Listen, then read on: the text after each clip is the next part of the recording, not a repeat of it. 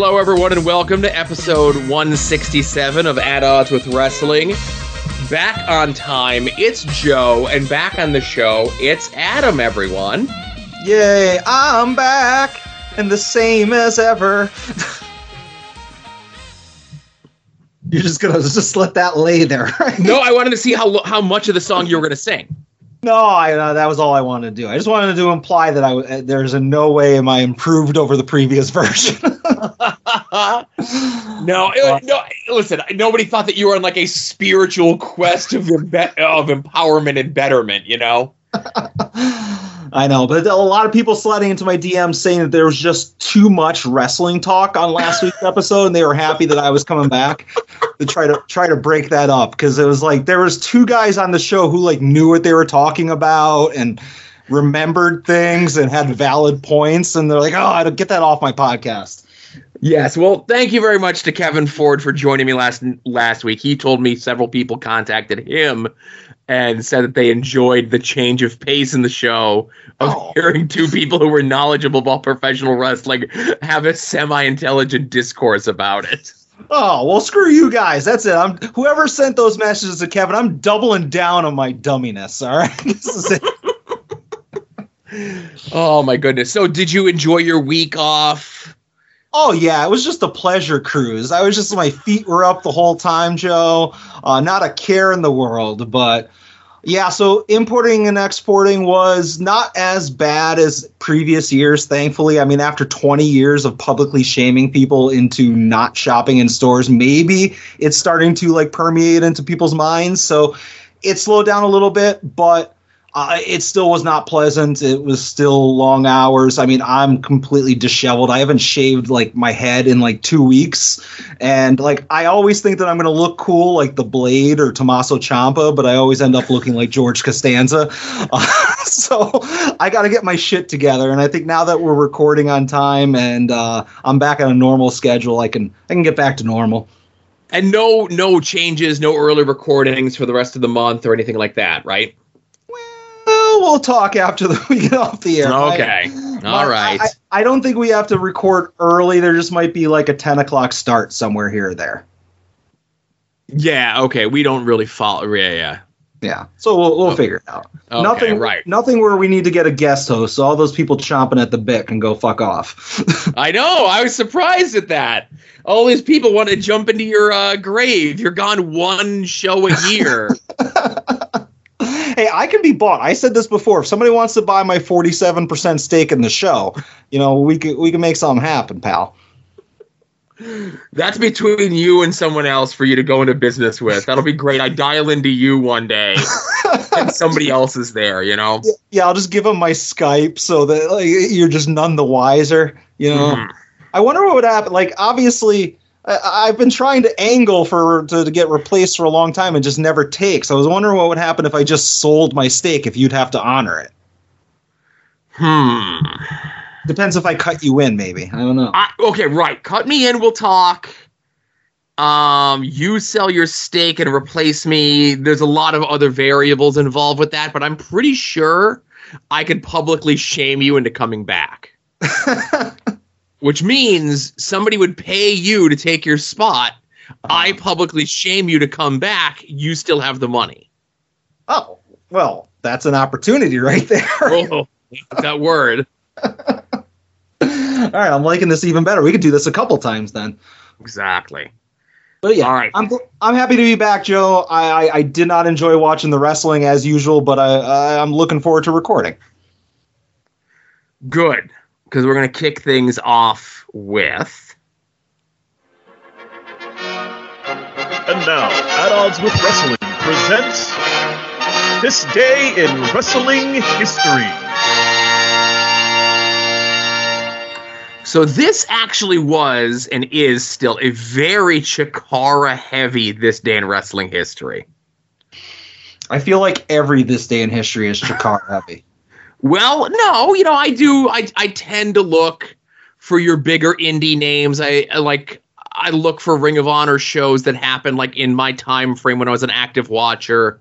I look at CZW results, but I just get sad when I do that. Mm-hmm. I look at AIW. I look at you know It, like, I, and there's TNA stuff that happens, but like the TNA stuff, like I was aware of it, but I really wasn't watching that heavy. You know, a lot of the stuff that I pick for this day in wrestling history, if it's not WF, it's not WCW, it's not ECW, it's stuff that I watch or have some sort of attachment to. So that's why like Chikara and AIW stuff pops up more regularly, right? Yeah, and I, I like how you include the link to uh, Jerry's Internet Wrestling Emporium in, in our show email as if I'm going to go and watch these. So that's not for you. That's for when I do the show notes for the episode.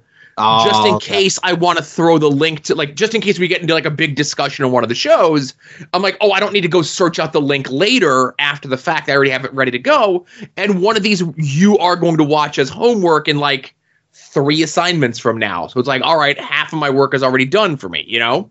Okay, fair enough. Yeah, I just So- didn't know if you were like selling your show notes on Patreon or something like that. No, no, we're not there yet.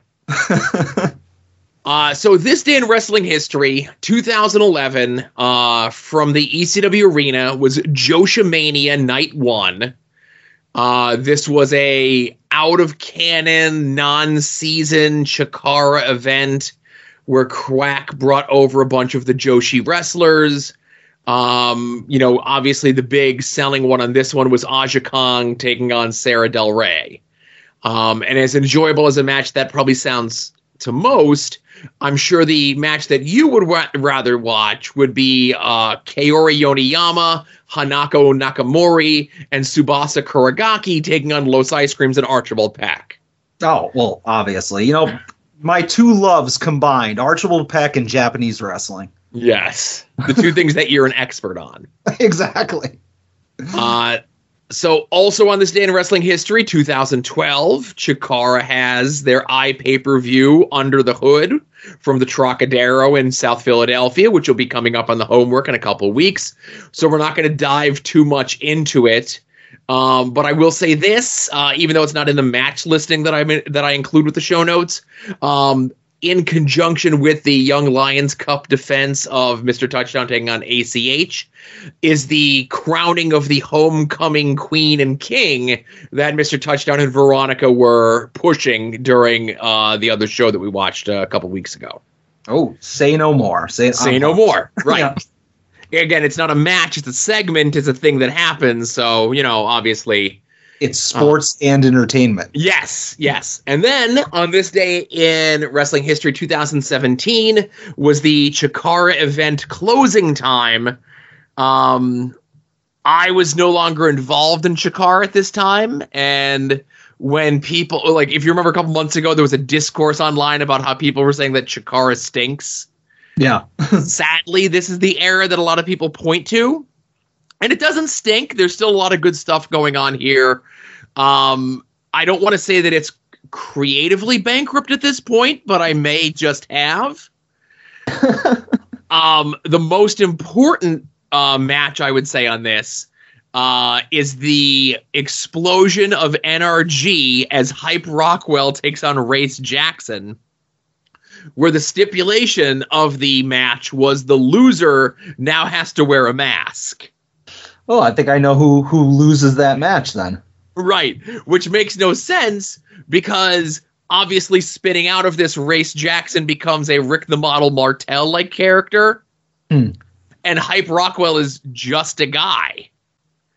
So it's like even if he loses the match, it's not like, "Oh no, I have to wear a mask." It doesn't matter. Like I'm still going to beat people up. Yeah. But the fact that the fact that Race Jackson is carrying himself as like a pretty boy and then has to cover his face up, it's like only stakes for him in the match. Yeah. The it should be like the loser of the match gets like actual creative direction and a push apparently. Oh You know? boy, yeah. Well, happy Jackson Saint Dupont Day to you, Adam. oh, I, I I know what that means, so continue. So that is the fake stupid name that they call Blank when he wrestles in Beyond. oh, okay. You know what? I've heard uh, rumblings of a silly name, but I've never actually heard it. You know, Yes. out of his many many names he goes by, that's definitely one of them. Yes, it's definitely one of them. but I saved the best for last, Adam, and I know you're one of these people. It's like, oh, if it happened before blah blah blah date, it didn't happen, right? Sounds just like me. Go on. It's a great impersonation. so and again, you're gonna. I'm gonna let this one simmer for a second.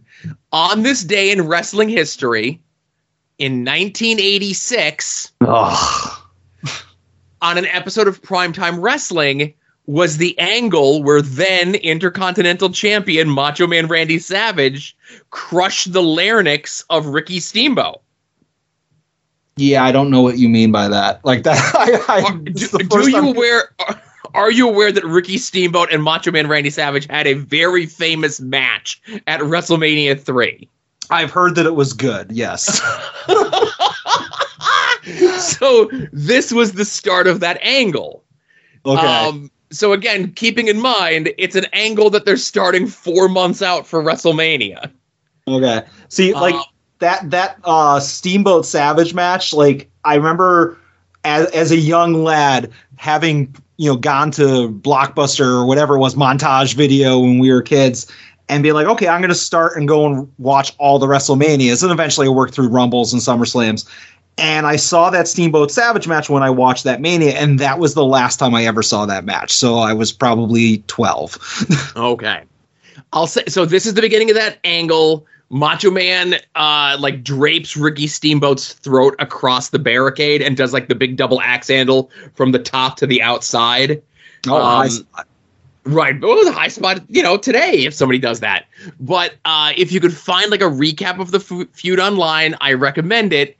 If you could find the videos of Ricky Steamboat relearning how to talk from the injury, I even more highly recommend those. Well, I don't know because I sound like this and I don't recognize wrestling before 1990. Uh, I'm, I'm telling you, once we're done with this en- this era of Chikara, I'm only going to assign you shows that happened prior to 1990. well, that's in violation of homework rules, so that is not allowed. There are no homework rules. Oh, please. You're either watching established- that or you're watching pieces. I don't give a shit. We'll put a pin in that. I'll, I'll consult my legal counsel. All right.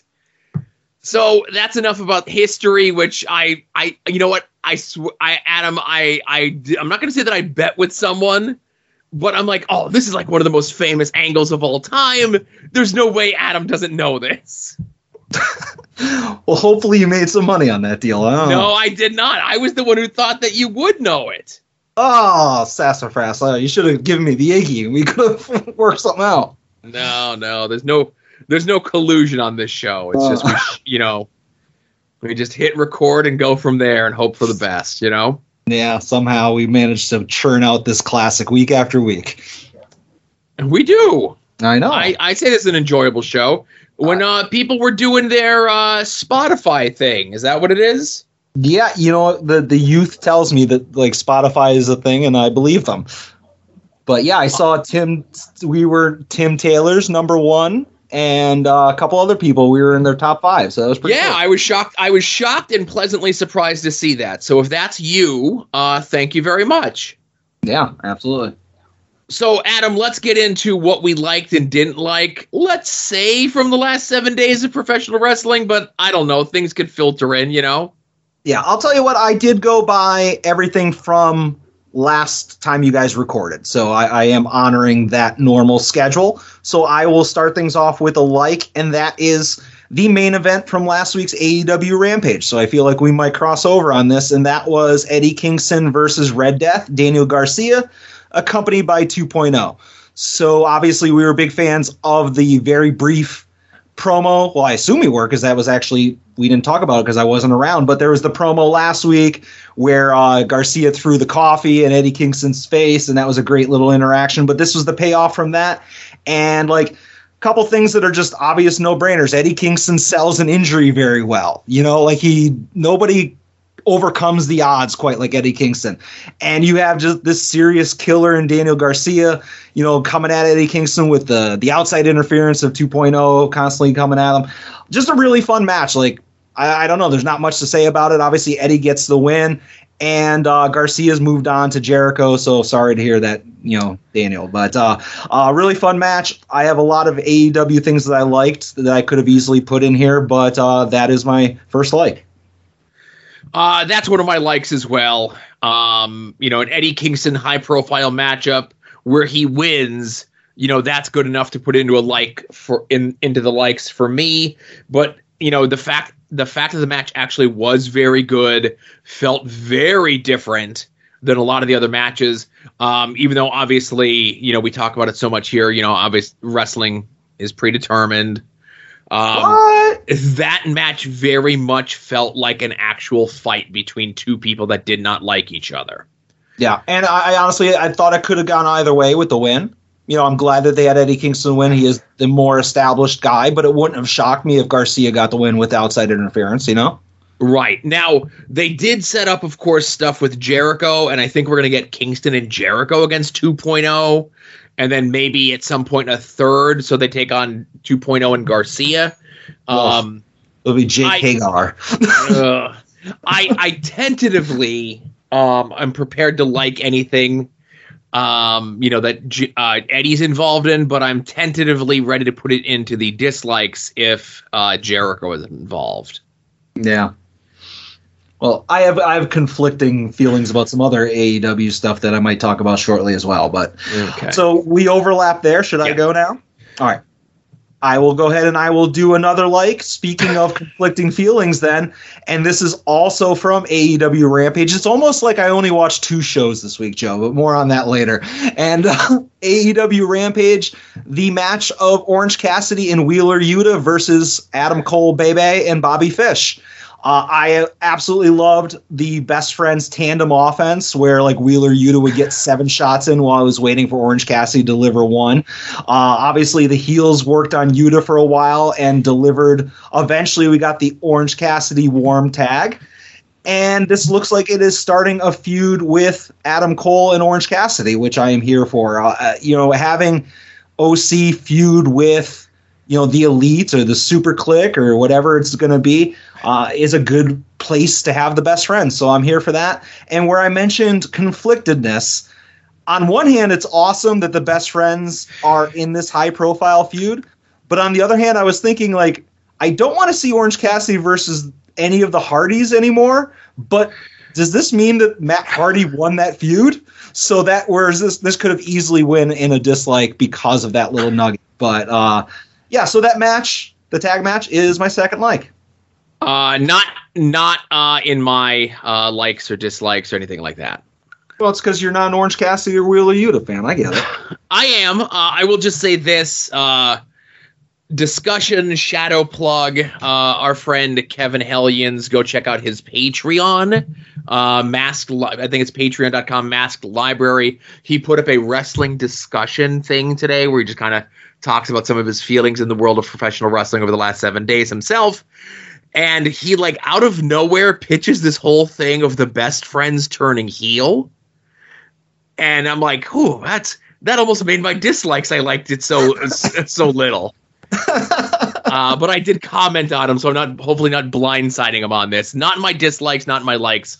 Uh, but I, I like that. That's like the beginning of the feud of Orange Cassidy, best friends taking on the Super Kliq, the Elite Boys, whatever the hell they're called. Yeah.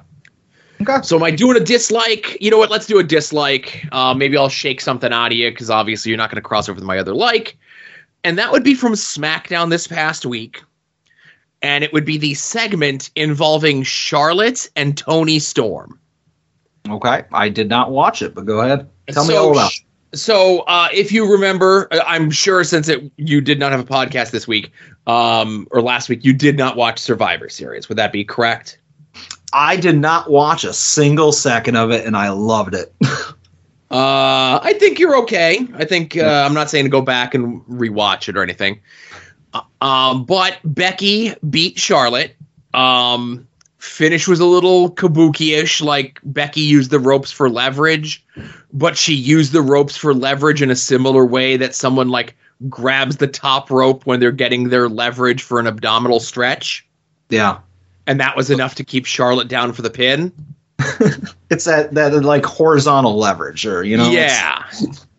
All right. So Charlotte comes out on SmackDown. I'm still better than Becky. You know, you know, it doesn't matter that you won, you didn't win clean, so on and so forth. Toni Storm comes out and says, "I knew it. I told you this was going to happen.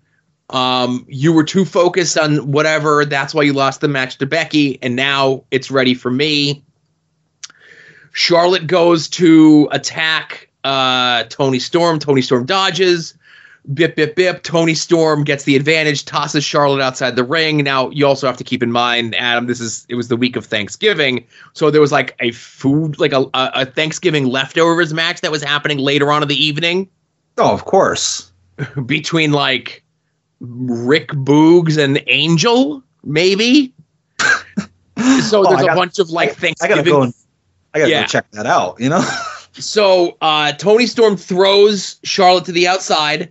Charlotte doesn't sell, just gets back up and says, Come on and get me. Toni Storm goes outside to get her. Charlotte proceeds to beat the shit out of her and then hit her in the face with a pie and then leave triumphant. All right. Hell of a way to build up a new baby face. I don't know. Um, you know, I'm not a Charlotte fan. Um, but th- there's there's there's not even like I'm taking bites out of the box at this point when it comes to her. um, she's way overrated. This this program is already going to kill Toni Storm, and I think Toni Storm had a lot of upside. You know, remember the week when she like looked at Dolph Ziggler and they might have been an item, and then the other week, like I needed to do a SmackDown spreadsheet to track Toni Storm's progression Yeah. over Like, weeks on this. Yeah, is is she still a wild child of the '80s? They didn't. So she is, but they didn't say it on commentary this week. So. It, we, uh, I'm going to say that she is with an asterisk only because they haven't said she's something else yet. Okay. And more importantly, is she wearing trunks or shorts these days? This week she was wearing uh, like little shorts, like she wasn't wearing the pants. Okay, I, that's what I meant. Pants or shorts. Okay, fair enough. That's yeah. Okay. Uh, but it was a bad segment with a bad person. Toni Storm deserves better. Um, I don't know. I get there's people out there that like Charlotte, and that sounds like a you problem. yeah, when Charlotte's on TV, I, I, I fast forward even faster. My DVR only goes up to like four times, but you know, I wish there was a better, faster setting. She should get like the Randy Orton fast forward setting that I have. Mm-hmm. All right. I am, you know what, Joe? We mentioned this a couple weeks ago that I have carte blanche to disregard the number of likes and dislikes. Sure. I was I was originally going to shoehorn into my dislikes the fact that Edge returned on Raw wearing a purple leather jacket and he was stealing my gimmick. But I am not going to do that. So I'm going to go with a third like, and that is from AIW's Hell on Earth this past week. We had a tag match between Bulking Season, which is Chuck Stone and the ruggedly handsome Arthur MacArthur. oh, you mean and- Char- you mean Charlie Quinn and Arthur McJoker? Uh, I don't recognize those names, but they wrestled to Infinity and Beyond, the five-time champs to Infinity and Beyond. And you know what? Obviously, going into this match, I'm like, okay, uh, bulking season's going to have a good showing, but they don't usually get the big wins yet. And I was shocked that uh, that real looker and Arthur MacArthur, that pretty boy, and his tag partner uh, Chuck Stone got the win, and hopefully this is going to lead to a tag team opportunity down the road, or a tag team title opportunity down the road. And uh, I'm here for it. Very, very happy to see my twin uh, get the win. Can you see my screen? Ugh. I can see. it. That's uh Charlie Quinn and uh, Arthur McJoker. Ugh. I'm glad I had nothing to do with that Photoshop, but No, a professional did ish. no, all right, yeah, doesn't So- show. My other like is also from the AIW event from this past Friday that you can go and watch on uh, Jerry's Internet Wrestling Emporium slash Internet Wrestling TV. And it was the in ring return to competition of one Dominic Garrini. Yeah, Now, I knew Dom was coming back. Uh, I might have had some inside uh, information on this. I just didn't know when Dom was coming back. And I legitimately was texting Dom maybe minutes before his match, accusing him of being the third man, that they were going to do like this whole thing. Because, like, Dom does like producing and stuff for the shows. That Dom was going to be there as like you know, one of the one of the Rene Goulet or Tony Garea types in a pull apart brawl from WWF, yeah. and like Broski is gonna like maybe rough him up or something a little bit.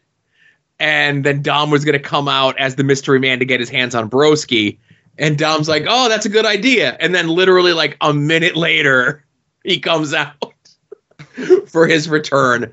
Uh, but I'm glad Dom, uh, as more importantly than him returning to the ring, uh, is the fact that he has a clean bill of health enough to be able to make a return to the ring. Dom is someone who physical, con- like you know, uh, combat uh, whether it be sports or combat sports entertainment, is something that's a big part of his life and has been a big part of his life for most of his life.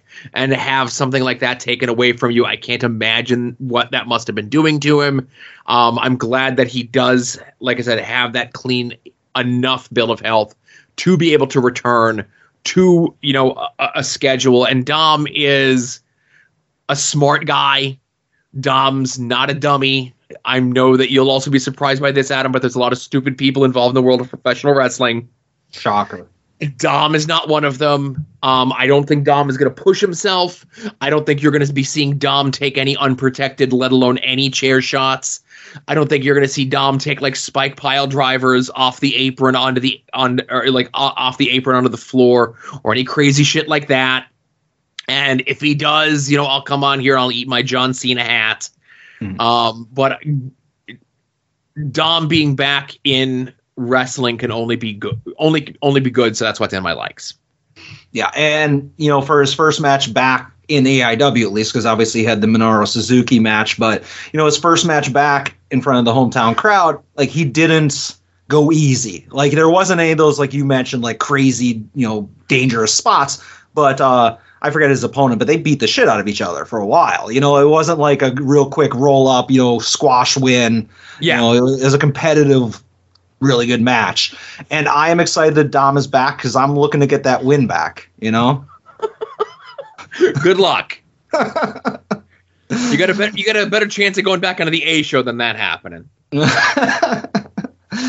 we'll say. All right, so I'm going to go with my one and only dislike from this week. And Joe, I, I'm sad to say, but this is from AIW Hell on Earth as well.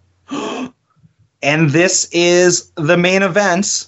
We had Broski and Philly Marino versus Joshua Bishop, Wes Barkley, and the surprise mystery uh, tag partner. And uh, as John Thorne said on their podcast this week, the card is going to change. This may be why it's in my dislikes, but he had said that the mystery partner was like basically chosen to be fan service specifically for AI longtime AIW fans and specifically fans in Northeast Ohio.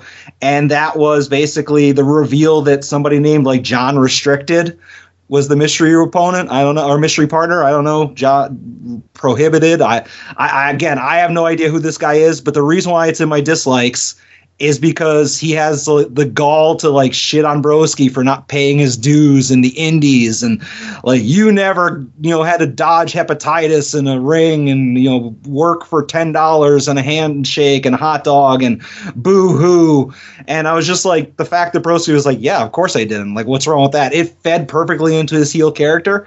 And I get that uh, Prohibition has like legit heat towards Broski. And whatever. But like that whole angle, I, as an outsider coming in and watching AIW, uh, I gave two shits about his return, and I, I, certainly didn't care about his promo.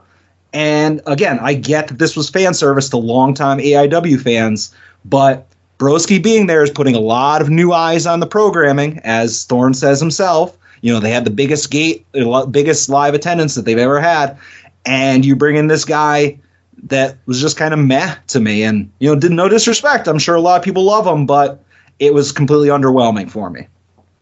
And I get that. Uh, not in my dislikes, of course. Um, you know, I have a better than good relationship with John. Um, and I get where you're coming from. I totally do and Broski is putting a lot of eyes on AIW right now, but AIW is still technically a regional indie. They're not looking to tour, they're not looking to go outside of the Ohio area. Um, so they do have to have that sort of fan service. And if you're having a bunch of new people come in because of Broski, it's a perfect opportunity to help get your new or returning people over off of Broski's name because let's say the mystery partner is like another big name, right? Well, Mhm. next time you got to have an even bigger name that you do a surprise. And the next time you got to do an even bigger name to have a surprise. And then when does it get to the point where like, well, now I got to sell my house to bring in fucking Hulk Hogan because we've run out of big names that we can get. Yeah, but at the same time, if you're saying by that logic, you're like, oh, I'm going to put somebody in that match that can get the rub from Broski. If Prohibition, from what I understand from listening to their podcast, isn't going to be returning to any kind of full time schedule, and who knows if he'll wrestle again anytime soon, it's just a one night pop for that home audience. You know, you're not building to anything. Because at least if you put a young guy in there, you know, or even if you just like you put Dom in there returning, like you mentioned, or you put a younger guy that you're maybe elevating, you can build on that. You know, a homegrown guy that you can then use in a prominent spot against Broski or against you know Philly or Marino or whatever. Um, but like this prohibition spot, again, he's I could be completely wrong. I'm just going by what I heard on Thorne's podcast. He's gone now. You know, maybe he'll wrestle again six months from now or a year from now, but like he's not an active member of the roster, so it leads to nothing. Uh-huh. I I can't say any more right now. All right, fair enough. Again, I, You're you're making a very good point. Um, I, if I could, if this was a visual podcast of some kind, I would insert that GIF uh, from Beyond the Mat of Vince taking the gulp of water and saying, "We make movies, pal." Um, let it play out. Is all I'm gonna say. uh, all right, All right. fair enough. Uh, let's get to my last dislike. And I had a tough time of how I wanted to phrase this dislike. Okay. Yeah. Um, so my dislike is not the man, but it's the behavior on television as a professional wrestling character of Cody Rhodes. And by that I mean, did you watch Dynamite this week? I saw the uh, hardcore match on Andrade. Yeah. Okay. Cody, the television on screen character, wants nothing more to be loved by everyone. And that's great. When you're a babyface, you want to be loved by everyone, right? Mm-hmm. But there's a lot of people that love Cody. A lot of people that love Cody. I would even go as far to say that there's probably more people that love Cody that don't like Cody. The people that don't like Cody are a very vocal minority. But Cody wants everyone to like him. Because though that minority is so vocal, they shout down the cheers. And that gets to a guy, you know, uh, no matter how thick skinned you claim you are, gets to you. And Cody is doing everything that he can to try to sway it so that those people that are booing him are not booing him anymore. And I'm not even saying not cheering him. I'm just saying not booing him anymore. And I think he's going about it all wrong. And he's doing himself, whatever my opinions are of Cody as an actual person, and whatever my opinions are of Cody as an in ring performer, okay?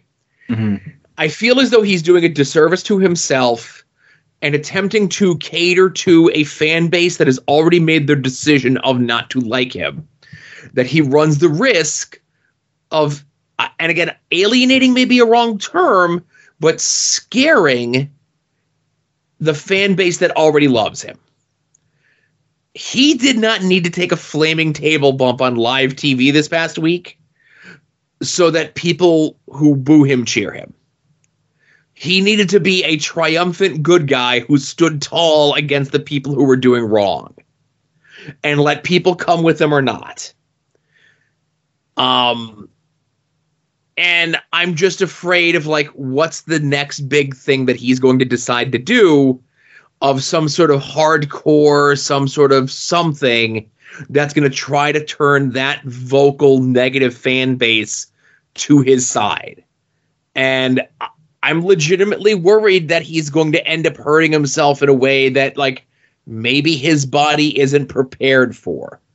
A guy who is that much lean muscle really can't be taking fire and glass and tack bumps. You need to be a little bit more meatier. You need to you need to have a lot more loose on you than tight to be taking those sort of bumps. Yeah, like we'd be perfect for it. right. Uh, there's a there's a story from Mick Foley's book that he talks about um, how he would remark that Brian Christopher was always getting injured, getting muscle pulls, getting tears, you know, whatever it is.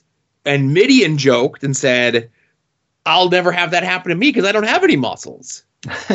and that's true. It's not to say that Mideon doesn't have any muscles, but probably got a lot more fat than he's got muscles. So it's going to be a little bit more tiff, and he doesn't overexert himself. He knows his limits, he knows his boundaries. And what I'm saying is that Cody should wrestle less like Mick Foley from 1995 to 1999, and he should wrestle more like Mideon circa 1995 to 1999. still wear the still wear the jackets, still do the whole big entrance, still do the whole thing, but you know, he was getting cheers during the QT Marshall feud, right? Yeah. Because QT Marshall is a very clearly defined on television uncool bad person. The problem is Cody's doing all of these things against the cool bad people. Your yeah. Andrades, your Aleister Blacks, your you know whomever it is. And again, revival, touch or go, whatever, right? Mm.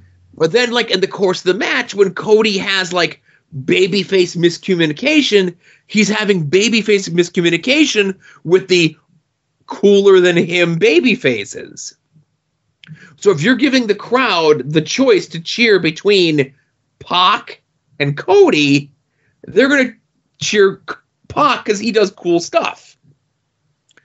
If you give people the option to cheer Cody versus Aleister Black, they're going to cheer Aleister Black because he does cool stuff. Not to say that Cody doesn't do cool stuff. It's just like I think he's trying to do cool stuff that's out of his wheelhouse. Yeah.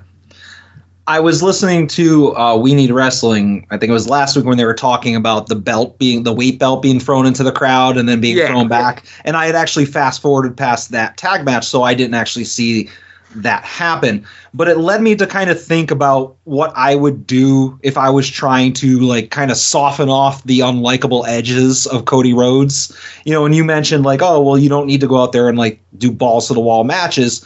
And I was just thinking like ways to to make him less hated. And yes, you make a good point. Don't put him in there with people that people love. But you know, one of the things that jumped out at me is he's got to lose that entrance of coming up in the middle. You know, like you have the babyface tunnel, you have the heel tunnel, but then you have the Cody Rhodes entrance, which I think like if you're like somebody like me who is like fuck this guy, who does he think he is? you know, if he like just started coming out of the babyface tunnel and you got rid of that special entrance, you know, would kind of move him down a notch. Like, I, I don't know if I'm coming across straight, but like that's one of the things that like the fact that he has his own special way to come out means that like he's putting himself up on a pedestal and i get he's one of the evps but the rest of them don't use that thing. You know so that's just an example of something you can do and obviously having the reality show doesn't help. You know like you're not giving that up just to further along your angle because you're making money off of that but you know all these things where it's like hey yeah i'm out here losing just as much as anybody else, so I'm not getting special treatment. But at the same time, the company presents me in a much better light than everybody else, so you have to like me more. You know, those are some ways that, like, I don't know, you can improve them. I don't know if I made sense there, but I think t- no, I I definitely have ideas. Yeah, okay. and I also think if you're gonna if you're going to keep trotting him out there, obviously turn him heel or have him go like over the top hateable baby face like I, I, hate to use this comparison who am i kidding? I love to uh to have him be like broski and gcw you know just be like i love my fans so much that i'm just going to be an over the top asshole you know baby face to the point where you're going to boo me. You know just but steer but into th- it. Okay cody's not turning heel. It's never going to happen. And you mentioned the reality show. You couldn't pay me to watch that reality show right you mean but, Kevin Hellion's favorite show? Yeah, but the show does good numbers. And yeah. the network loves Cody and Brandi together. That's why the show got renewed for a second season. So they're not going to have Cody be a heel while that TV show is on the air. Just not going to happen. Well, I mean, Miz and Mrs. is on, and that does good stuff, and Miz That's different. ratings. That's completely different. Um, How so? Because Cody Rhodes isn't the Miz. The Miz is MJF. um, Cody thinks he's Triple H. So, okay. So the blanket statement for this is Cody is obsessed with Triple H, okay? Yeah. During the match where they bring out the sledgehammer and they bring out the golden shovel and all those sort of like cutesy insider things. You know, like we get to hear on Broski True MC Story or whatever, Broski kind of, and I'm sure, and again, I, I, I would be willing to bet that Broski has not gone through therapy, okay? and I, I know that therapy works, but therapy isn't for everyone. You know, me talking to a microphone on the podcast that I do sometimes is therapy for me to get some shit out. Um, but I, Broski, I think, getting a chance to talk in a public forum that he has control over, that he could talk about how while he was on the come up 10 years ago, Triple H and Stephanie were trying to cut his nuts off, right? yeah. and he has this time in between where it's been 10 years and he can kind of stick it up triple triple h's ass a little bit but he just talks about it he doesn't make it part of his character you know if broski had the same mindset as cody brody or broski would be tweeting out when he tweets or when he texts back and forth with vince he would say well i have a better relationship with vince than triple h does and that comes off as that would come off as petty. When Cody does his shots at Triple H, they come off as real petty. I think if Cody takes that shit out, because when Cody does that sh- that petty shit against Triple H, he's Triple H. He's now the thing that he hates, and I think he needs to deal with that, and he can't deal with it on TV and pay per view for the last two years.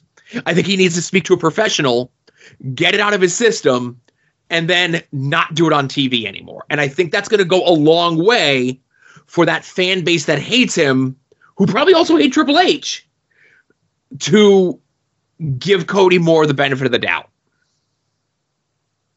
Okay. Yeah, no, I get what you're saying, but I But I just don't see how like oh go ahead. It just okay. So what the thing is, Miz has kind of established himself on WWF TV. There's so many people that think of Miz as the WWF creation. Um, even though Miz, for the most part, plays a heel on TV, um, I think Miz has been in the business as a professional wrestler uh, longer than Cody Rhodes. Even though Cody Rhodes is you know second generation professional wrestler, um, Cody wanted to be an actor and when he failed at being an actor, he became a wrestler. Um, Miz never wanted to be an actor. He was a real. He used reality TV to become a, a professional wrestler, and I am not a fan of the Miz's in ring work or in ring character or the way that he's presented himself on TV, um, uh, WWE TV. Um, I've never seen the Miz's reality show. I've never seen him on the Real World. I've never seen him on Dancing with the Stars. I'll never see him on any of those things. But the stuff that I have seen of the Miz is the videos and stuff that go out there when he goes to like uh, elementary schools and high schools and does motivational and inspirational speaking. Mm. And that's the stuff that like he- Miz knows how to separate the difference between real world and celeb and and and fake world, and he knows how to mix it to keep you guessing. Where Cody doesn't know that yet. Yeah. Co- no, Cody's I- Cody needs like ten years before he gets there. hopefully. Right. Okay.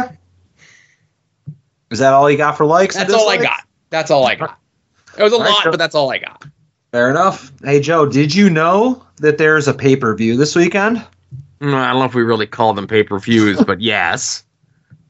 Is Sami Zayn's kicking down to the ring? Is Kofi Kingston doing his thing? Ruby Soho. Ruby on the show? Bryan Danielson. No, no, no, no. Is it the big dog's yard? Let's find out. Does Joe know the card?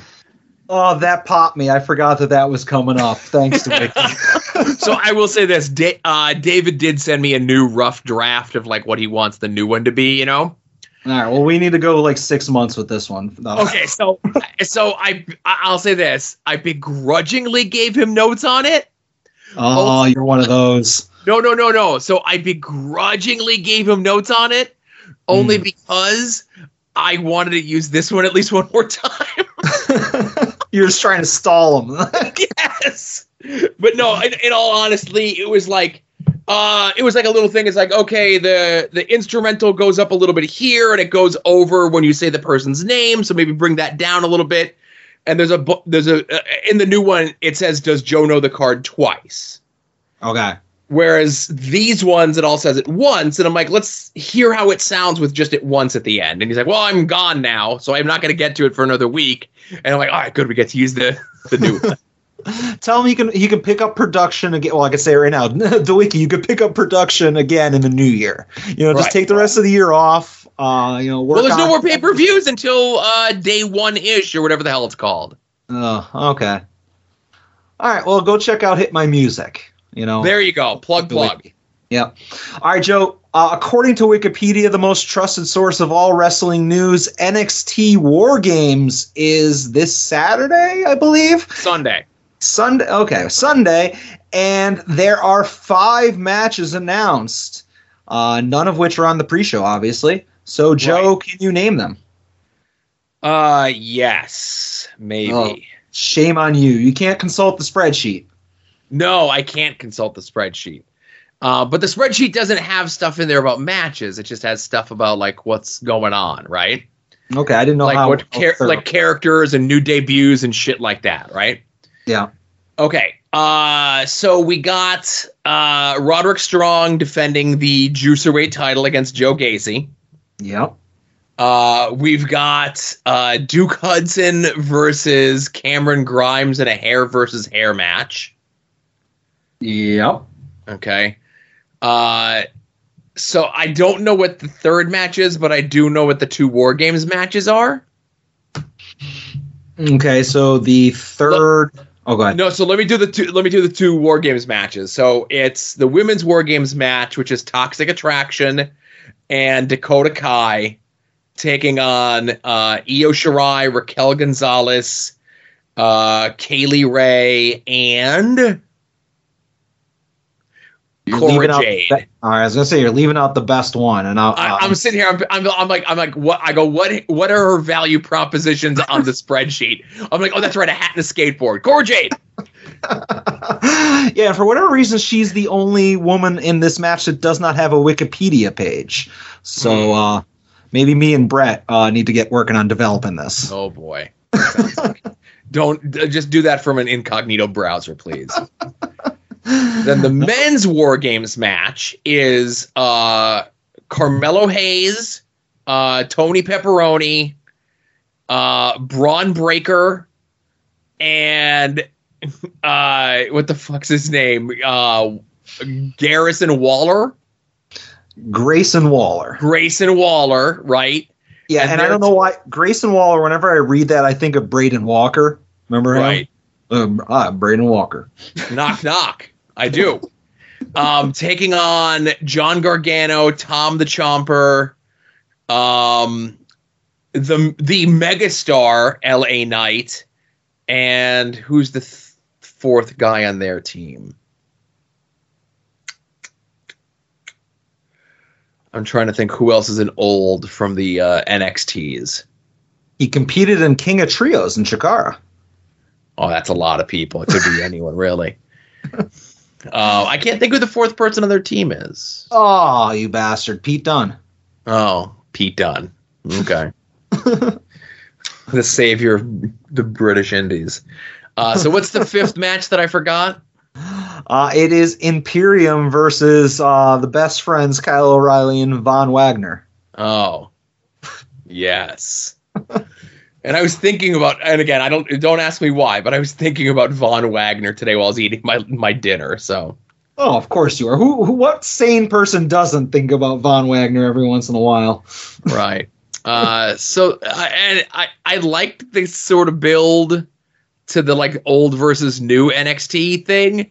But the fact that there's like an old versus new NXT thing is like we're the guys that have been developmental for five years and we're proud of it. I'm like, okay.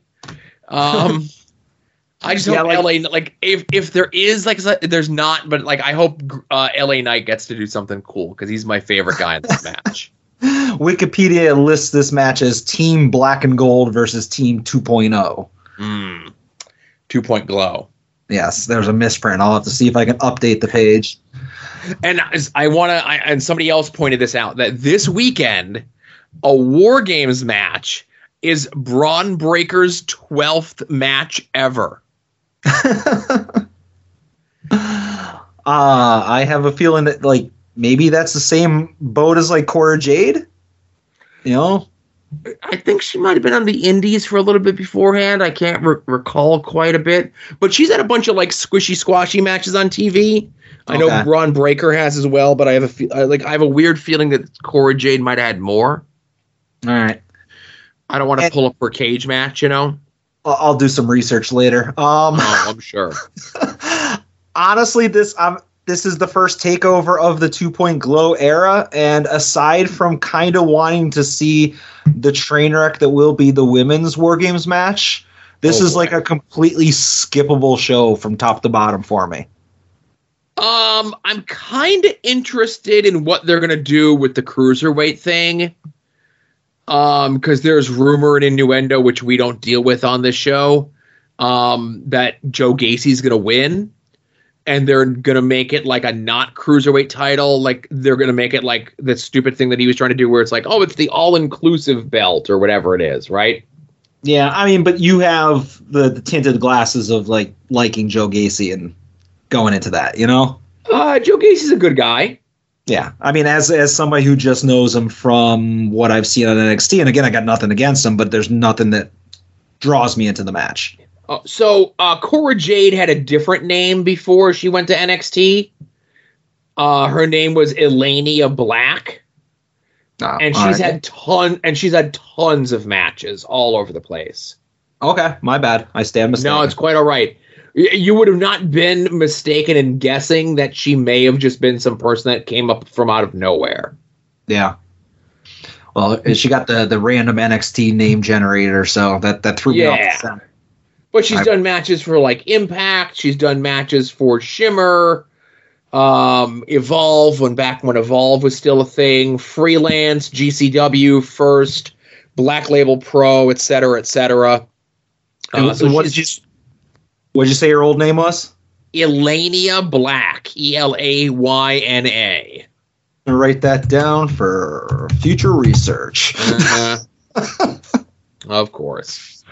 All right. Well, little little quick uh, war games preview there. I mean, is there anything that you think stands out as like a prediction? Obviously, there's no like title matches on here other than the cruiserweight, oh, the tag title. But you Yeah. know, is Cameron Grimes going to lose his hair? No. No. Yeah, I'm worried that they're gonna just give him a haircut because they already took away his beard and they're taking away his like gimmick and they're They just took gonna away his body hair. Did you see they Yeah. trimmed his body hair down already? yep they're just gonna make him a guy. His next thing is on the spreadsheet is Cameron Grimes, a guy. You know, No, it's, it, I thought it was funny when Duke Hudson was cutting the promo. He goes, "A- he goes after this Sunday, you're going to be as hairless as a newborn baby. And I'm like, is he going to like wax his butthole in the middle of the ring? Like, how far are we going? Does, has Duke Hudson ever seen a professional wrestling, uh, you know, whatever, whatever, uh, hair versus hair match? they should do like a stipulation where the loser has to get waxed, like in Forty Year Old Virgin. Right. I say you go super duper old school where you do the thing where Duke Hudson wins, right? Mm-hmm. but uh Cameron Grimes like beats the shit out of him afterwards, or like Cameron or uh, Duke Hudson wins by cheating, right? He Yeah. does some sort of thing where like he gets a fluke or something like that, and then Duke Hudson screws up and he like bumps his head or he slips and falls and he knocks himself out. So even though he lost the match, Cameron Grimes then goes and shaves Duke Hudson's head Okay. you know like you're deliver you're still giving the fans the stipulation of seeing someone getting their head shaved but you're not completely burying Duke Hudson, and you're not getting the like the babyface never loses the hair match. Yeah, I guess so. But again, I, I'm just worried that they're just completely repackaging Cameron Grimes for the sake of doing it. You know? Well, at least they're doing it gradually instead of just like one week you're a Chinese ghost, and then the next week you're a girl sleeping on the couch in a backstage segment. You know? Yeah. it's like next week, Cameron Grimes, paleontologist. You know? right? Yeah. All right, Joe. Do we have any voicemails this week? We do have some voicemails. Uh, here's the first one.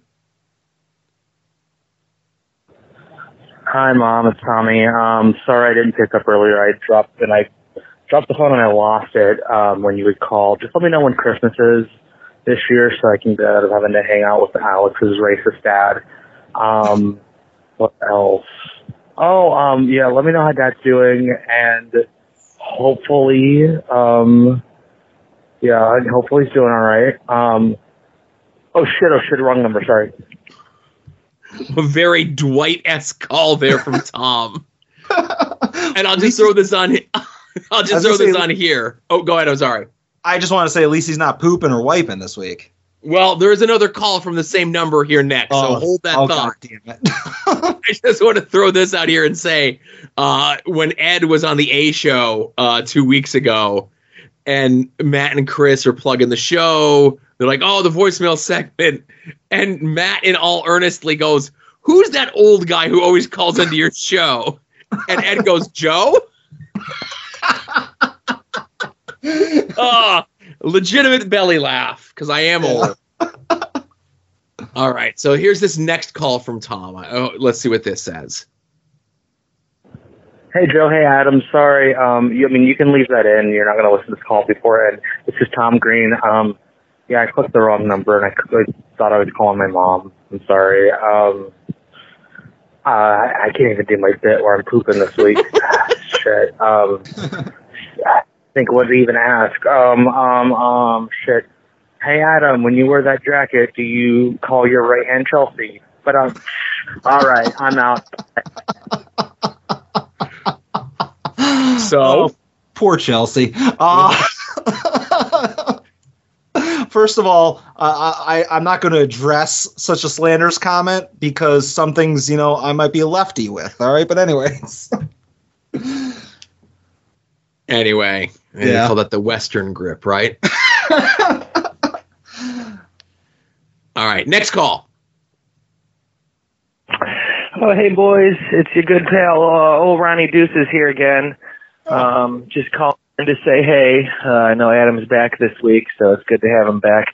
My question is actually for Adam. Um, real quick before I get to that, hello to Joe and everyone. Happy holidays. Uh, hope everyone's doing well. But Adam, um, I'm just curious. After that, like 60 point beatdown the Steelers just took, what do you like to do to kind of like release from something like that? Just get your mind off it, because you know, I mean, coming from a Browns fan and someone who's experienced oh and 16 seasons and getting beat by 50 points on the reg, uh, you know, I'm personally just. You know, I turn to the tree. You know, I go and just smoke a huge bong, hang out, relax, just forget about it.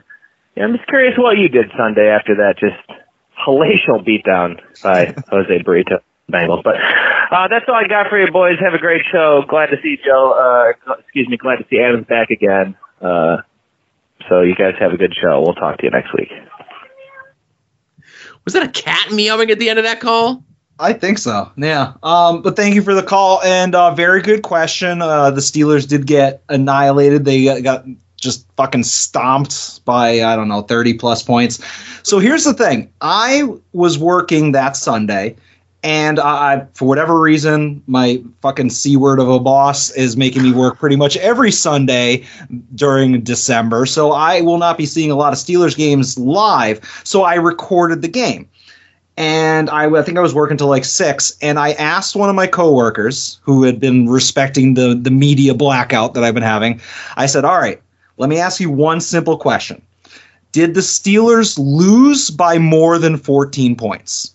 because my question was either going to be like if he had said no, then I knew it was either you know it's a tight game, Steelers won, Steelers lost, whatever. I'll go home and I'll watch it on the DVR. But if he says yes, then I just won't even bother watching the game. So never in a million years did I expect a snap response of yes. So when I said, Did the Steelers lose by more than 14 points? I didn't have the word points out of my mouth, and he responded yes. So I was like, Oh, okay. Well, I have no need to go home and watch the game. So that was the first game in like several years that I did not see a second of. I didn't even see a highlight like on the NFL network or anything.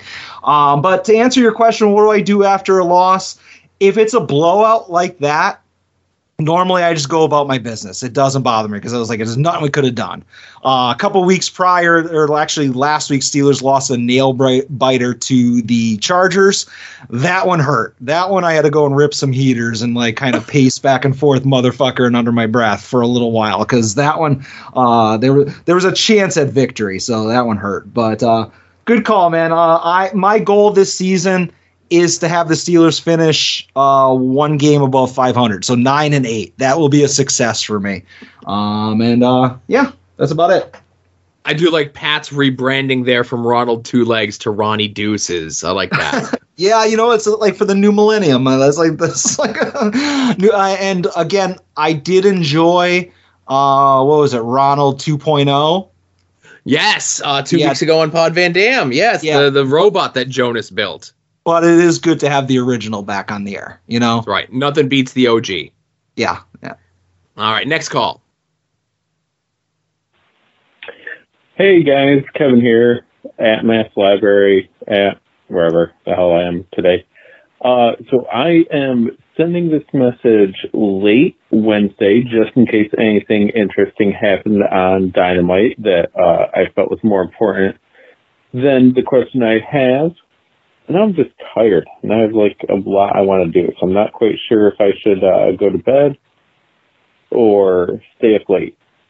But either way, the phone call had to happen because uh, my mission here to know you guys every week. Hmm. so my question this week, looking at the upcoming NXT War Games, and I don't know if that's going to count as a Does Joe Know the Card or not. Either way, though, with the state of NXT 2.0 glow, I can't think of a worse idea than putting inexperienced wrestlers into such a match.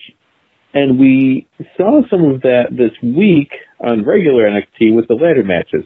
At least Dakota Kai and Kay Lee Ray have been wrestling for a while, so for a women's match they did fine. But throwing Bron Breakker into a ladder match, while he had a couple of spots, he should not have been in the ladder match when he's still learning how to do a regular match half of the people in these matches are still learning how to have regular matches. Why are they in this?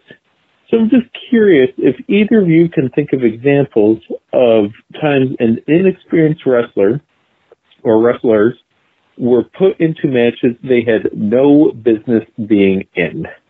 Uh, I'll take my answers on the air, and I'm gonna, you know what? I decided I'm gonna wake up early and I'm gonna do a uh, loop loop find some toys. um, I'll defer to you on this because you have more of an encyclopedic knowledge of this stuff. But uh, kudos to Kevin Hellions for testing out to see how long the voicemails can record for on Google Voice. um, I would say maybe the biggest example, literally, uh, was Elegante in WCW, mm-hmm. and this happened in 1990, Adam. So it counts. It's right on the on the border, yeah. Right, because he was so tall, he was like a legit seven foot seven. You would remember him more as Brian, probably Giant Gonzalez, right? Mm. So they l- enter him in as like one of Sting's friends. He was part of like the dudes with attitudes, which was like Sting, Paul Orndorff, the Junkyard Dog, and Elegante. Mm-hmm quite the crew there. and then Sting gets hurt or whatever it is, and then they like they they kind of hide him a little bit in like six man tag matches and eight man tag matches and stuff like that. And then they decide to do his first house show loop against Ric Flair. now, granted, it's Ric Flair in 1990, arguably, let's say, like peak of his powers, or at least like a step down from the peak of his powers, and it wasn't TV matches, but you know th- that guy was totally not ready to be in that spot. There was ways, and you know, you hear your Jim Rosses and everybody else talk about like what they could have done and what they should have done and whatever else uh, they they did with Elegante. What they shouldn't have done was put him on an extended house show loop against the world champion less than a month into his wrestling career. Yeah. You know what just jumps out at me right now? And we didn't actually see the match, so it was for the best because it didn't happen, but it pops into my mind Nathan Jones. Remember when he was supposed to team with The Undertaker at Wrestle fucking Mania? Yes. Yeah, so and then they last minute they're like, "Oh no, this guy fucking blows," and they just had the Undertaker win a handicap match. Yeah. That jumps out at me as something like that. But Nathan Jones had been wrestling for years at that point, but obviously wrestling for bad. years and right, it's still bad, but wrestling for years versus wrestling for WWF for years is two very different things. You know, like we could point at like it took Mark Henry, you know, like in ring, like he got character stuff maybe let's say like four or five years into his wrestling run, but Yeah. he didn't get the in ring stuff for like almost 10 years.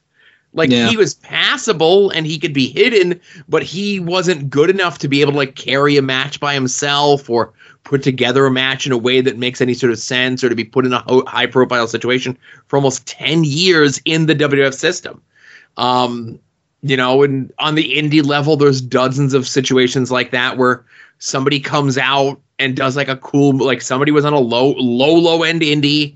They do a cool move or cool sets of moves. They get discovered and they start getting some more high profile things and they're just not ready and they fizzle out and then you never hear from them again. It happens all the time. Yeah. And one other thing, just to we can move on, but anybody who won the Diva search back in the day, like they would just be on That's- Raw like a week later. yep, it's like you win the Diva search, you do your Playboy shoot, you have a match at WrestleMania, and then you quit the business. yeah.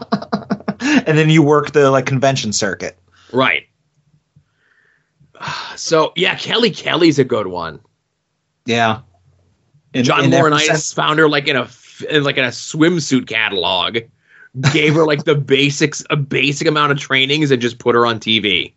Yeah. Well, that worked out but for like well. We're trying to think of ones that didn't work out. Oh, that's right, that's right. Yeah. She eventually All right. became the 24/7 champion. Yeah, It's- there's still time. last call. Sadly, no pink button this week, but Oh. last call. Hello, gentlemen. Joe, Adam. This is Matt of the A Show. Oh, what I'm the fuck? calling to because I am quite disappointed after listening to last week's voicemail segment that Adam is still holding a grudge over his removal from the Tournament of Champions. Uh, he did make a lot of false claims about being the champion of the A Show, which actually that's Joe, not Adam. And um, he kind of put us in a situation where we had to do what we had to do. By the way, this Monday morning at 9 a.m., you can hear uh, Adam's replacement, Tim Taylor, in the semifinals against Ed Cody from Pod Van Dam. So check it out at the A Show on CKCC. Get your votes in when you hear Tim and, and um, Ed build their cards. Have a good night. Well, he, I, I, Fuck. Matt makes a lot of good points. You know, you did say a bunch of shit last week in the voicemail. You know, Fucking that's a slanderous call, and I want it deleted from the final cut of this podcast. Ah. All right, yeah. first of all, it is. I'll send it over to Todd to take it out with his ringtone maker. Yeah, Absolutely. Yeah. Uh, I, I meant what I said. It's an illegitimate tournament. It doesn't have the true number one seed. You can pad the tournament with as many soon to be named network stars as you need to to get some kind of spotlight on it, when in fact you did not have the real star in that tournament, so nobody's going to recognize it. Like, I, I, I don't even know what to say at this point. I mean, you, you can have anybody you want in there. You're not going to have the kind of exposure that would have came from having fucking Bansky in it. So whatever, crown your champion. Fucking fuck you, stupid tournament. Didn't want to be in it anyways. You definitely sound like a guy who didn't want to be in it for sure. That's definitely what you sound like. Yeah. Um, tell, tell Sleepy Decker to fucking wake up and stop fucking burping into the can- the microphone. Jesus Christ. Just so you know, I don't screen these calls beforehand. I don't give Adam a heads up on what the calls are going to be. No. So you know. Um, so, uh, hey, everyone, of course, uh, thanks for listening. Thanks for supporting Sharon. We talked at the top of the show. It was really cool seeing us and a lot of people's top fives uh, on Spotify. I didn't know you could listen to podcasts on anything other than ripping the hard audio from an RSS feed and then putting it onto your old timey Walkman uh, MP3 player. But hey, more power to everyone else, you know? Um, so uh, you can ch- you can support the show in a bunch of different ways, of course. Uh, go sign up for Jerry's Internet Wrestling Emporium, aka independentwrestling.tv. Use the code at odds. Uh, no free days, unfortunately, but if you're a new subscriber and you stick with it, which I'm sure you will, uh, it'll let Jerry know that you came to him from us. Uh, there's a bunch of shows this weekend, but I would say the biggest show this weekend is Sunday's Beyond show, uh, the Fet Forever, which I'm sure people will be chanting during the course of the show. Um, you know, you've got a ton of big matches on this one. Uh, Max the Impaler versus Willow Nightingale, uh, Masha Slamovich versus Kimberly, uh, Alex Reynolds and John Silver taking on Smart Mark Sterling and the very controversial VSK. And uh, in the main event for the uh, Jerry uh, Internet TV title, Alex Shelley defends against Ruby Soho. Oh. That's a that's a hell of a main event, ladies and gentlemen. Yeah. And uh, you know, it's streaming free on independent wrestling, or it's streaming free. It's streaming with part of your subscription. You know, no bonus thing, pay up. It's practically free. You know? It's I mean, that, practically free. That's right. yeah, it's fucking a bargain. Right. Uh, our TeePublic store that you can find at uh, tinyurl.com slash longbox hero since they're the mothership of the soon to be named network. Uh, from now until the 19th of January or the 19th of December, everything's 30% off. So you want to get a bunch of stuff with uh, add-ons with wrestling designs on it, shirts and notebooks and cell phone covers. 30% off until the 19th of December. Oh, nice. Uh, another way that you can help us out is uh, making any and all of your purchases. Uh, holiday season is upon us uh, through our Amazon affiliate link, and that is in the uh, show notes to every single one of these episodes. Uh, does not cost you anything extra. They, Amazon, call it an advertising fee. Uh, I call it the thing that makes Adam happy at the end of the month when he gets his cut of the fucking money. Yeah. And sometimes when I have to roll that cut over to the next month. Uh, some of the notable purchases through the Amazon click through this past week include uh, somebody purchased a pair of Skechers women's lasso petrol western influenced stitch side zip up boots. Oh, well, I, I wasn't supposed to purchase that through the ad odds one. I was supposed to do that through the long box one. Uh, uh, uh, uh. Now, now. Nah, it wasn't me. I'm kidding. Uh, somebody also purchased a water dental flosser. Uh, again, you know, if you're not a flosser, these things called water picks you can get just to shoot the shit out of your teeth, you know? Seriously. No, no, I know. I'm just picturing the visual of there just being so much stuff in there that just brushing won't get to it. You'd be surprised. Some people, I have a deep gum pocket I'd rather not talk about. oh, Uh, and somebody purchased a blue BLU G9 Pro phone, and they also purchased the Tudia Dual Shield uh, Pro case and the Bueki screen protectors. I so somebody got like a new phone and all their accessories. yes, I think that's pronounced Bukaki screen protector. But Oh, uh, I, oh, it's going to protect against that. I hope. yeah, um, you know what? I we sell some blue phones at the importer exporter business, so I'm familiar with this brand, and uh, it's not a bad phone. They got. A, I'm looking. I'm actually looking at as you were reading that up here, and uh, it's it's actually a pretty blue color. So good choice. And last but not least, on my end, of course, um, they came out last week. I forgot to plug it on the actual show, but I'm mentioning it here. The uh, Let's Hang Out event uh, from October 22nd is available through SmartMark Video. Uh, whether you want to get a physical DVD of it or if you want to get an MP4 streaming of it, I think they're both the same price, uh, no matter how you get it through SmartMark Video. Like I said, that just came out last week. Uh, I know when I purchased them for myself, I always wait uh, until they're available through the Square of Opposition store, uh, which is the directly through the uh, LVAC folks, you know? Yeah. Uh, but that's just my own personal preference. And because that show went live, uh, and a clip from the LVAC made its debut on Botchamania, but more importantly, Adam made his debut on Botchamania. Yeah, or at the very least, the back of my head. You know? Right. But you know what? I, honestly, I didn't realize live in the moment that Lucky had like fallen on me. You know, like I, I guess from watching the Botchamania clip, you know, he was on the apron and somebody hit the ropes and maybe he just wasn't quite gripping or balancing right and he kind of lost his footing and and fell back down to the floor where he proceeded to sweat all over me because he was soaked. But like in the moment i thought somebody had hit him and he was just selling out to the ground. So it was fun to watch that back and see him fall on me. Uh I, I- you know what? If i was prepared and i didn't have a beer bottle in my hand i would have like caught him and then just threw him back into the ring. But i didn't want to break the bottle. Right. Uh, there you go. yeah. So yeah, it's right in the front of uh, Botchamania, the newest one that went up.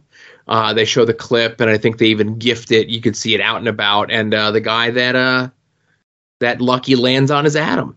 yeah i'm gonna send lucky my dry cleaning bill I think my voice, like I personally haven't appeared. I don't think I've appeared on Botchamania, but dumb shit like mistakes that I've made on commentary absolutely have shown up on Botchamania. But you know, yeah that's how you know you made it I guess. I know there was something that Donst and I and Jakob filmed a long time ago.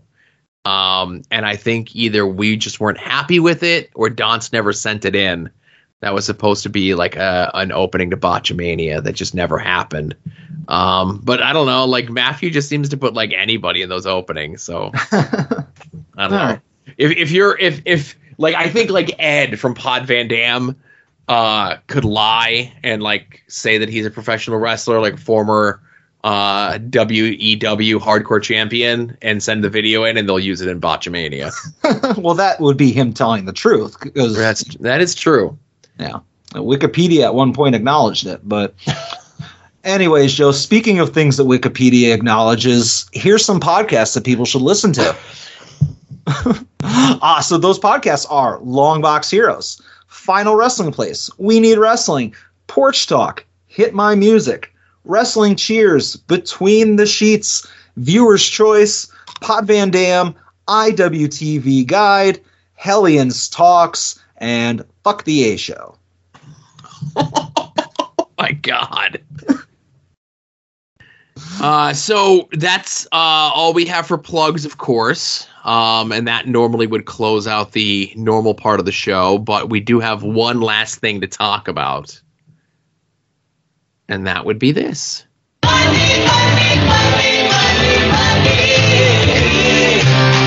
Some might cost a little.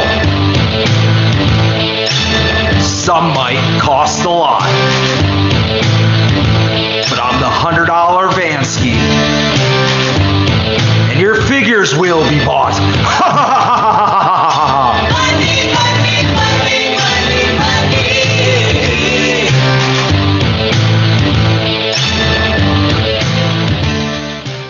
all right, now Joe, I've been sitting on this all episode because I really, I really wanted to talk about this up front but obviously Kevin Ford did a an admirable job filling in for me last week. But there's a glaring oversight, something that he did that I just will not stand for, and he made you skip the Vansky jingle, and that that's unacceptable. If there is ever another person filling in for me on this show and there is a weekly purchases segment, you are contractually obligated to include that jingle, and you are lucky. Sir, a, a more petty man than myself would require you to play it again, play the jingle again today just to make up for it not being on last week's episode.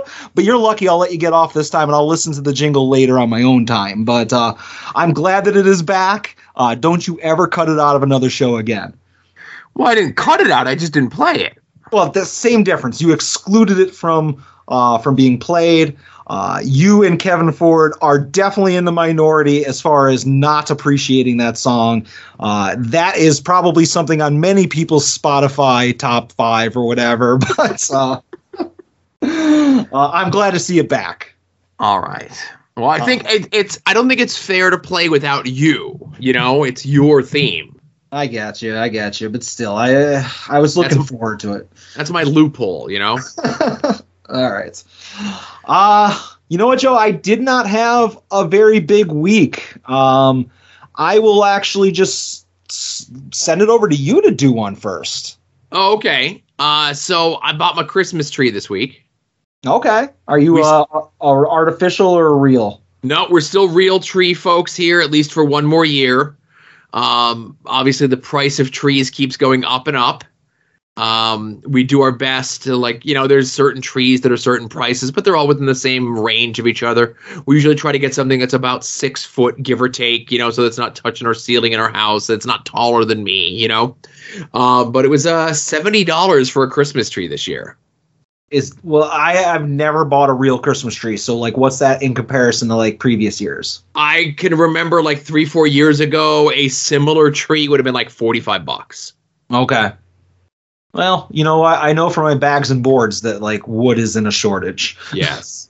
All right. But these trees have been there all year. I don't. Anyway, This is why you need to like January go and like buy a Christmas tree from one of those lots afterwards and get a real good deal on it and just put it in storage all year. I don't think that would work, but I'll try. I'll try it this year.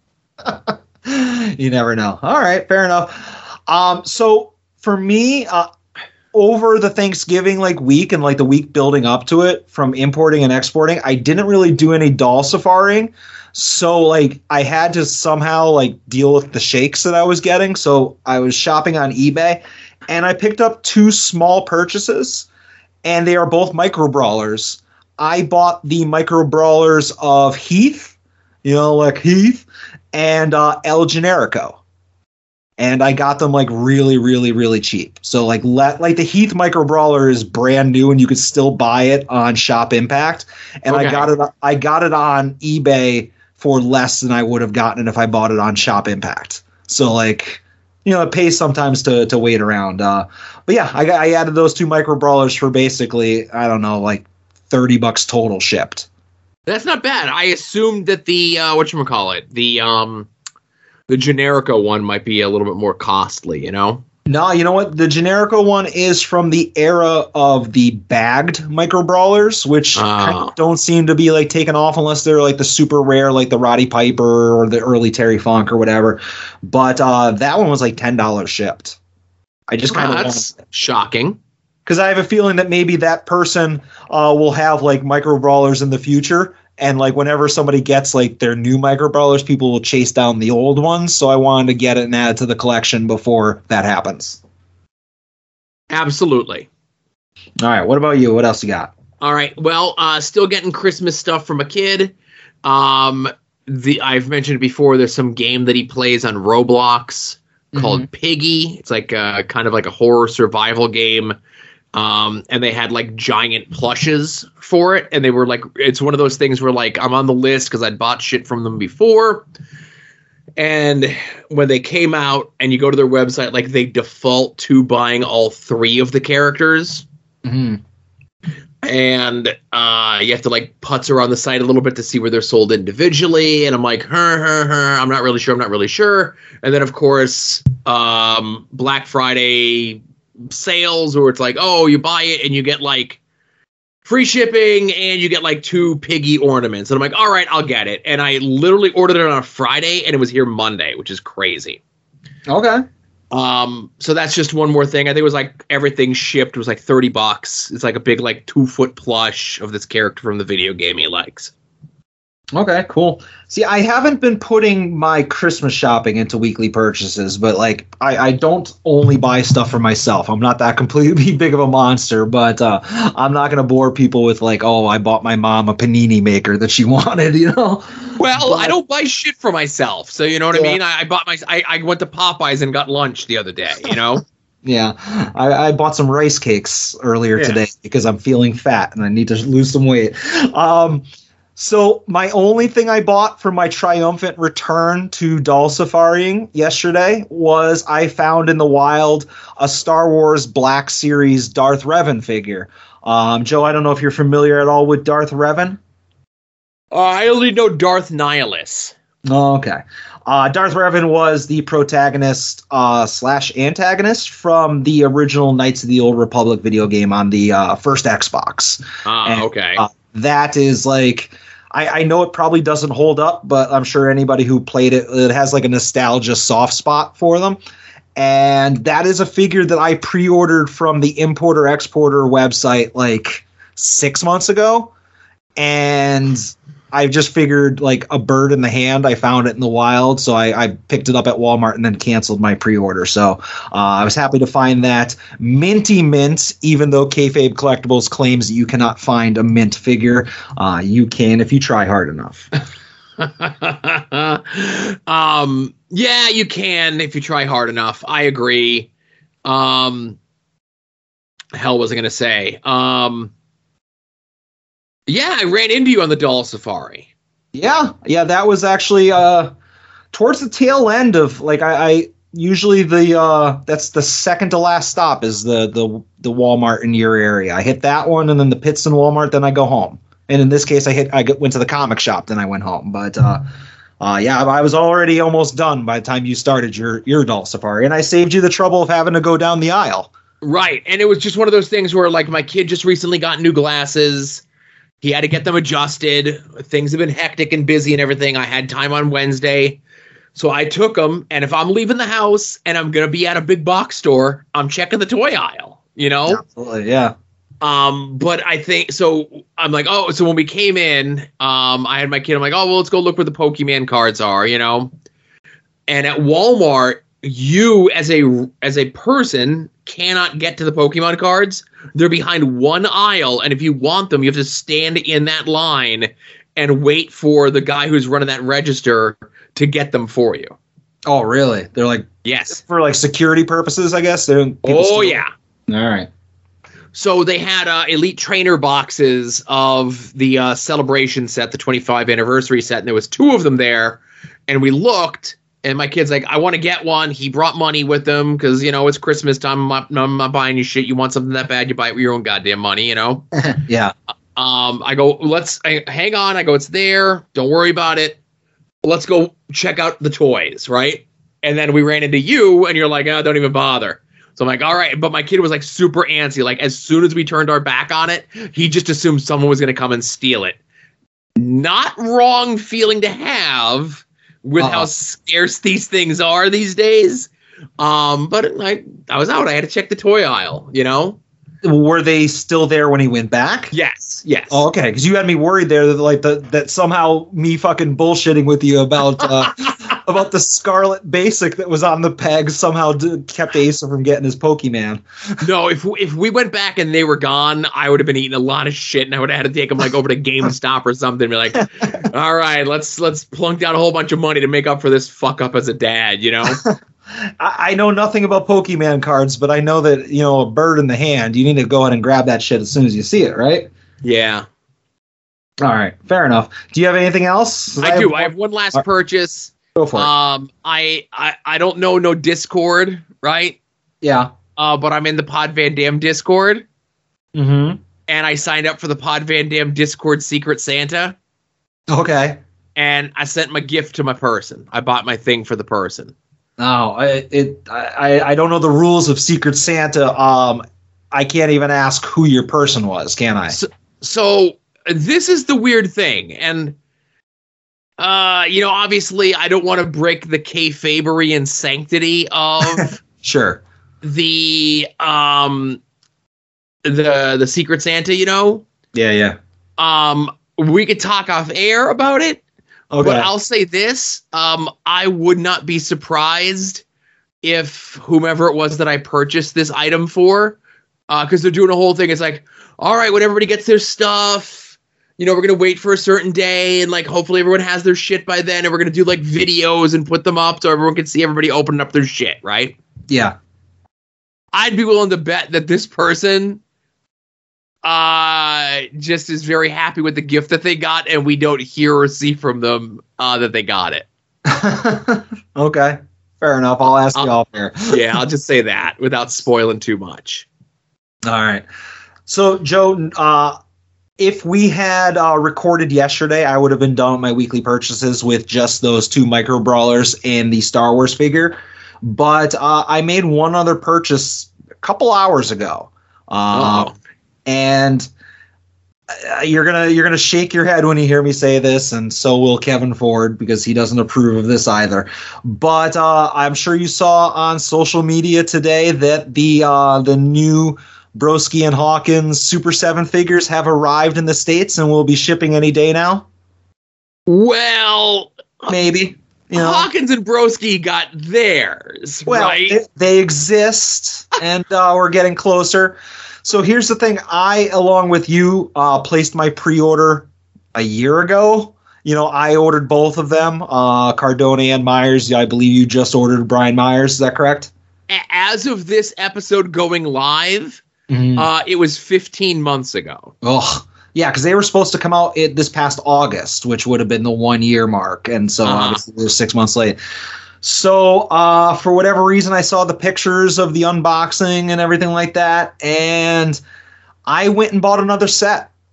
I bought a second pair because my mindset is that those uh, Super 7 New Japan Series 1 figures all sold out eventually, and that's just a bunch of nobodies that nobody cares about.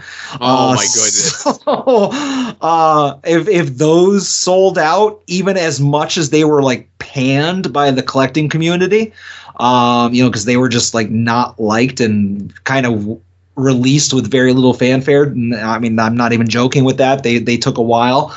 Uh, if those figures are now seeing a lot of demand on the secondary market, I figured why not grab a second set of the uh, the Pod Boys. Plus, like it kind of gives me the opportunity. I'm not saying I'm going to open any of them because I'm not, but like I don't know what the situation is with the outer shell of the packaging, like how I'm going to display them.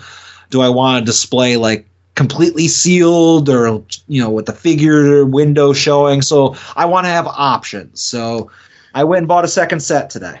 So I'll say, um, so would you get them off ringside or? Yeah, off of Ringside because Ringside has never not had them. You know, like the entire time when you, I believe you pre-ordered yours through Super Seven, and I did mine through Ringside to get the ten percent off or the free shipping, whatever it was that worked out better. So yeah, I have two sets coming from Ringside now. So I'll say um this in regards to those. So I think Broski has them. I don't know if Hawkins has them because I know Hawkins said that if he was gonna if he got them, he was gonna do like a live unboxing or opening or whatever it is. And I didn't get the notification that he went live on Twitch with it, so I'm gonna guess maybe just Broski got his. Yeah. I mean, I just the way I see it, and yeah, maybe they're not like sitting at ringside getting ready to be shipped, but we're no longer waiting for oh, we got to figure out this paint application, or we're still approving the the freaking tan on Broski or anything like that. You know, so uh, ringside has them listed as early December. So say what you will about that. I just think we're we're on the cusp of them coming out. I'm I'm eagerly I'm eagerly waiting to get that shipping notification so I can delete that 15 month old email to Yeah. replace it with a new email that it shipped. You know. and then moves to the top of the list. You know, Yeah. exactly. But yeah, so now I have a, a second set. I placed that order around I don't know, like six o'clock today, five six o'clock today. I was just like, ah, I gotta do it. I gotta do it because I had You been itchy. with- I get you. Yeah, I, I had been saying for months that I kind of wanted to buy a second set, and I finally pulled the trigger. I'm actually strangely glad that a lot of the uh, other AEW sets, like the Kingston and Brody set, didn't go up as a pre-order. Uh-huh. Um, you know, I'm sure they're going up any day now, but I'm very close, if not almost done with all of my Christmas shopping, so that I won't feel as bad when I pre-order those for myself. Yeah. And I can say it's like, oh, well, I don't have any more Christmas shopping to do that I have to worry about. I can actually buy something nice for me that'll come in in six to eight months. yeah. And, and speaking of it, I think the Tay Conti figure is due soon at ringside. Uh, they were saying mid December. So that's uh, I'll put that underneath the tree. hmm and that's never mind. Never mind. I'll incriminate myself if I say anything else. but that's all I got, Joe. All right. Well, uh, thanks to everyone for bearing with us, hanging in there, uh, getting through the whole show, all the weekly purchases and stuff like that. Uh, for Adam, this is Joe closing out episode 167 of At Odds with Wrestling. Again, thanks for listening. Be safe and enjoy some wrestling.